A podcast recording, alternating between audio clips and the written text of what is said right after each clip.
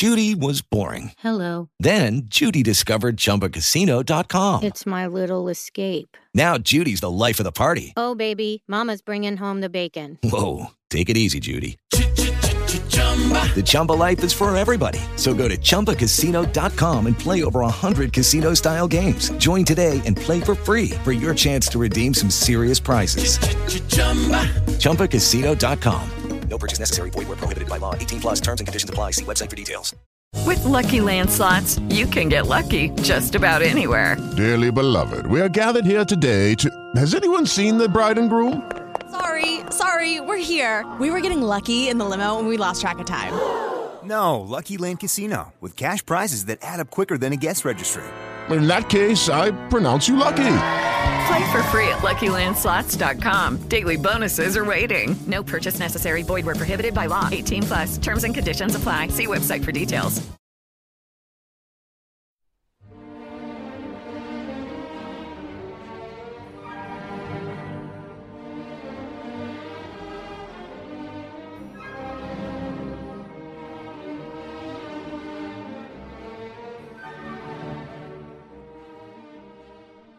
Omicidio o fatalità? Una testimonianza tratta dagli atti giudiziari del Tribunale di Varallo.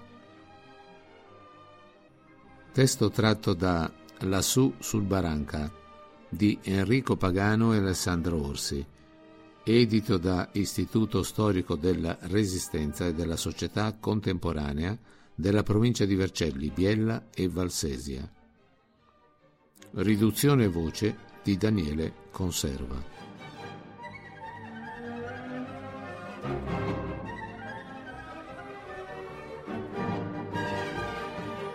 La rissa avvenuta sul ponte Antonini la mattina di domenica 31 luglio dell'anno 1921 non era finita con gli arresti.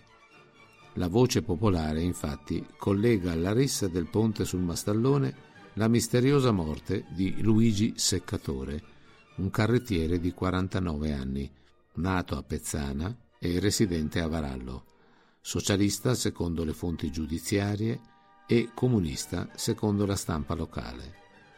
Il cadavere viene rinvenuto sul greto del Sesia in località Balangera il 18 settembre del 1921.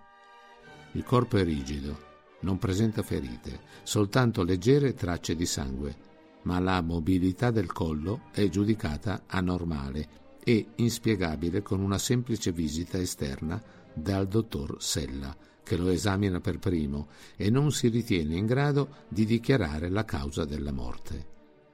Il seccatore, insieme al suo datore di lavoro Patrizio Gualdi, ma ciascuno alla guida di un carro diverso, è partito dalla località Scopelle di Varallo la mattina del 16.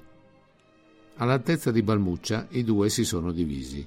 Il Gualdi si è diretto a Rimasco, il seccatore verso Riva Valdobia, per effettuare una consegna di zucchero al segretario della locale cooperativa di consumo, il sacerdote Don Merlino.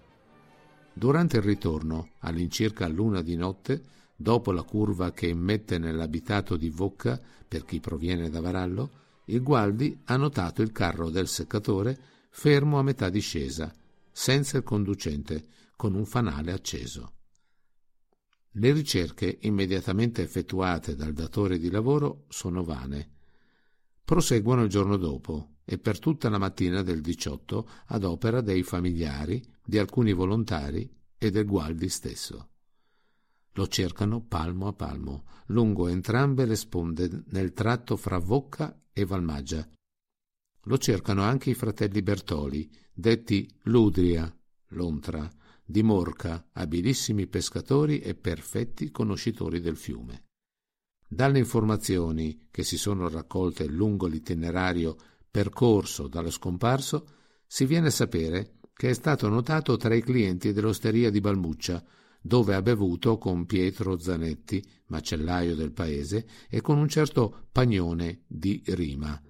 Successivamente lo ha visto transitare nei pressi del ponte sul Sesia, intorno alle 21, l'oste dell'isola di Vocca, Giovanni Gagliardini.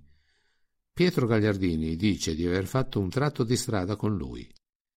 Gli ultimi a vedere il seccatore con il suo carro sono Maria Gagliardini e Pietro Marchini, poco dopo le 22, ancora nell'abitato del paese. Una ragazza, Caterina Maiolo Colma, sostiene di aver udito un grido, come un miagolare di gatto e un abbaiare di cani intorno a quell'ora, e di averne parlato con il padre che stava rientrando in casa. I due rimangono in silenzio ad ascoltare, ma non sentono più nulla e si ritirano.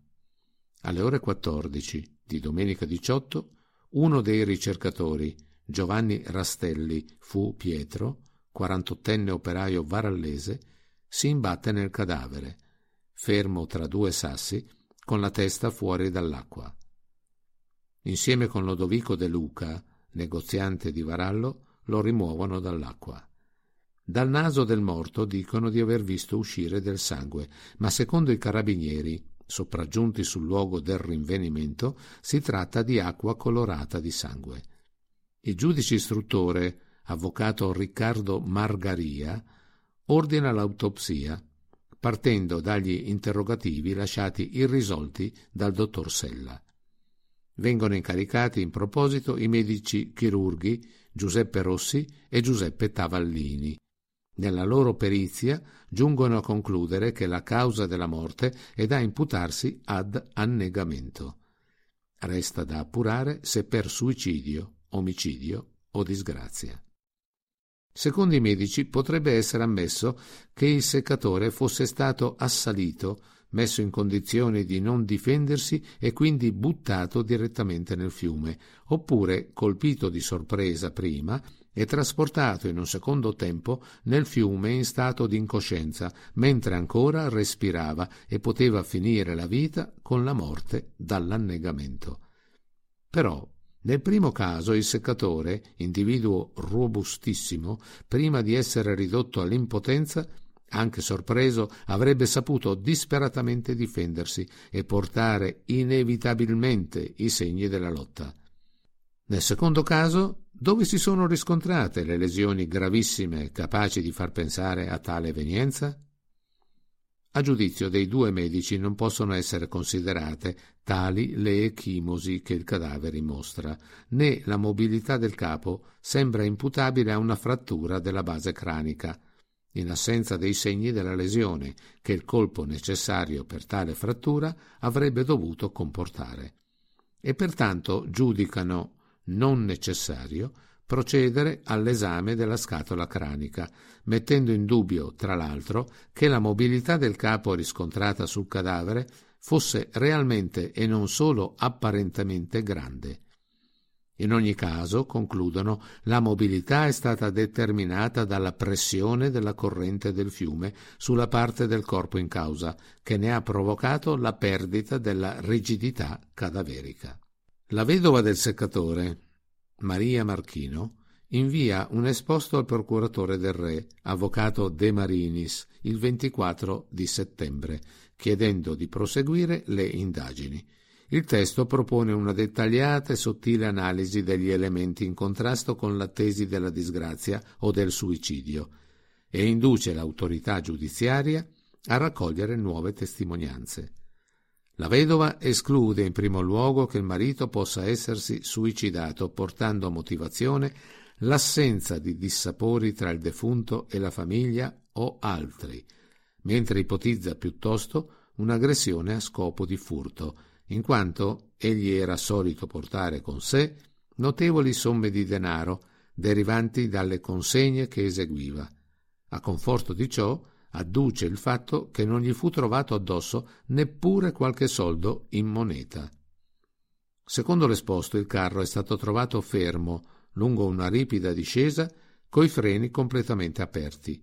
Se il seccatore avesse voluto togliersi e si fosse tolto effettivamente la vita, non avrebbe lasciato che il carro iniziasse senza sua assistenza la discesa, potendo egli prevedere che senza freni chiusi e senza l'assistenza del carrettiere i cavalli avrebbero necessariamente dovuto cozzare, come cozzarono, contro un ostacolo, determinando la fermata, se non la caduta del carro, e quindi attirando le attenzioni dei passanti.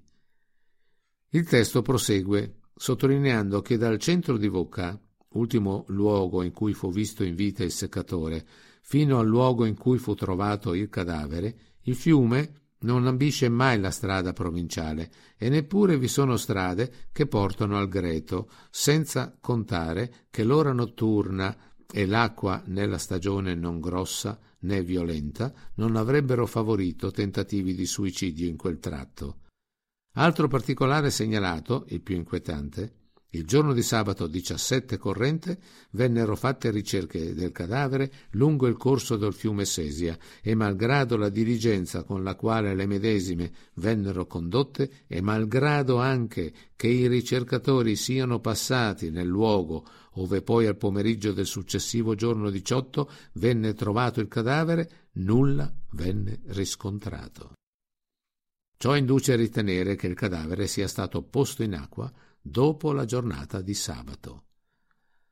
Tanto più che esso fu trovato in un luogo in cui l'acqua era alta non più di 40 centimetri e la corrente del fiume era lontana e con direzione diversa rispetto al luogo del rinvenimento, circondato tra l'altro da acque costantemente troppo basse perché un corpo potesse galleggiare o essere trasportato dalla corrente. Il corpo, continua la vedova, era incastrato tra due pietre, in modo tale da escludere che sia stato trasportato dalla sola corrente. E se l'avesse trasportato la sola corrente, di certo non sarebbe stato rinvenuto presso al cadavere il cappello che il seccatore portava. La forza naturale dell'acqua l'avrebbe fatto finire chissà dove. Il Rastelli e il De Luca come detto, videro uscire del sangue dal naso e dall'occhio sinistro dell'uomo, fenomeno accentuatosi durante le manovre per la rimozione dall'acqua. Il fatto, secondo l'esponente, fu dovuto alla frattura della base cranica, confermata dalla mobilità del capo, intervenuta prima della morte, altrimenti il sangue non avrebbe più potuto fuoriuscire. L'esposto dice ancora che non tutto ciò che il seccatore aveva indosso era bagnato e niente presentava traccia di lunga immersione nell'acqua.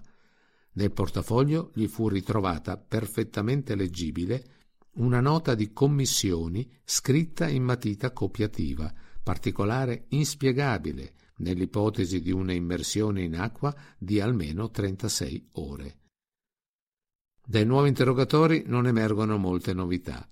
Il Gualdi è l'unico ad accennare alle simpatie politiche del seccatore. Secondo il datore di lavoro, egli era un socialista abbastanza riscaldato, ma non credo, dice Gualdi, che possa essere stato vittima di vendette per partito. Unico elemento di novità scaturito dal supplemento di indagine risulta il passaggio da Vocca in quella giornata di tre carrettieri di Grignasco, persone insospettabili secondo i testimoni interpellati. Il 14 di novembre il pubblico ministero chiude la pratica dicendo che allo stato degli atti non può parlarsi di delitto ma di disgrazia. In particolare sostiene è il risultato che il seccatore aveva un debole per il vino e spesso si avvinazzava e nella sera in cui scomparve anche ne bevve. Egli non asportava del denaro perché il teste Don Merlino dice che non gli dette nulla ed il padrone, Gualdi Patrizio, dice che il giorno innanzi gli aveva dato lire 25 per mangiare. Non può parlarsi di aggressione, perché il seccatore era un uomo fortissimo e robusto e non si sarebbe fatto ammazzare tanto facilmente, e certo se ne sarebbero trovate le tracce sui vestiti e sul corpo. Molto facilmente il seccatore doveva essere abbastanza avvinazzato. Si suppone che in tale condizione, per qualche motivo, fosse andato a fare presso il fiume e ricorrendo a notte non abbia bene visto ove metteva i piedi e fu molto facilmente travolto dalla corrente. La faccenda per la giustizia si fermò lì, ma rimase ferma la convinzione popolare dell'omicidio politico. Vi contribuì il clima acceso di quei momenti, a poco più di 40 giorni dalla rissa del ponte, e il carattere da capopopolo del seccatore. La tesi della disgrazia fu forse la più conveniente per l'ordine pubblico. Non che le conclusioni dell'autorità giudiziaria risultino contraddittorie rispetto a quanto allora emerso, ma certamente sembrano indotte da una debole volontà di approfondimento dei particolari più inquietanti prevalse come giustificazione il pregiudizio sulle facili bevute del seccatore, senza procedere, peraltro, ad ulteriori accertamenti scientifici, forse difficili da farsi in quei tempi. E, ricorrendo a questa argomentazione, si intese spiegare tutto, affermando una verità che continua a rimanere dubbiosa. La fine del seccatore e le significative condanne seguite alla rissa del 31 luglio ebbero comunque l'effetto di raggelare gli animi dei giovani della sinistra varallese, dimostratesi molto accesi e pronti a una lotta a viso aperto che non ebbe però ulteriore seguito. Ma un seguito ci fu 24 anni dopo. Le violenze avvenute non furono dimenticate. Venne allora il tempo delle vendette. Anche al figlio del seccatore, Eusebio, uno dei ragazzini appostati sul ponte che fischiarono ai fascisti, si sarebbe presentata l'opportunità di vendicare la memoria del padre, secondo una narrazione che gli abitanti di Varallo Vecchio, e non solo loro, ben conobbero. Il Secca, così era popolarmente chiamato l'Eusebio, sarebbe stato condotto in un luogo dove gli fu fatto trovare legato a un albero, il presunto responsabile della morte del padre. Qualcuno gli avrebbe consegnato una rivoltella carica e pronta a sparare, offrendogli l'opportunità di vendicare l'omicidio di 24 anni prima. Ma il secca non sparò. Sputò in faccia all'uomo dopo averlo a lungo fissato negli occhi e si allontanò. Non dubitò mai, fino al giorno della sua morte, di aver avuto di fronte l'assassino di suo padre. L'episodio potrebbe consentire la chiusura del cerchio apertosi con la rissa del luglio 1921?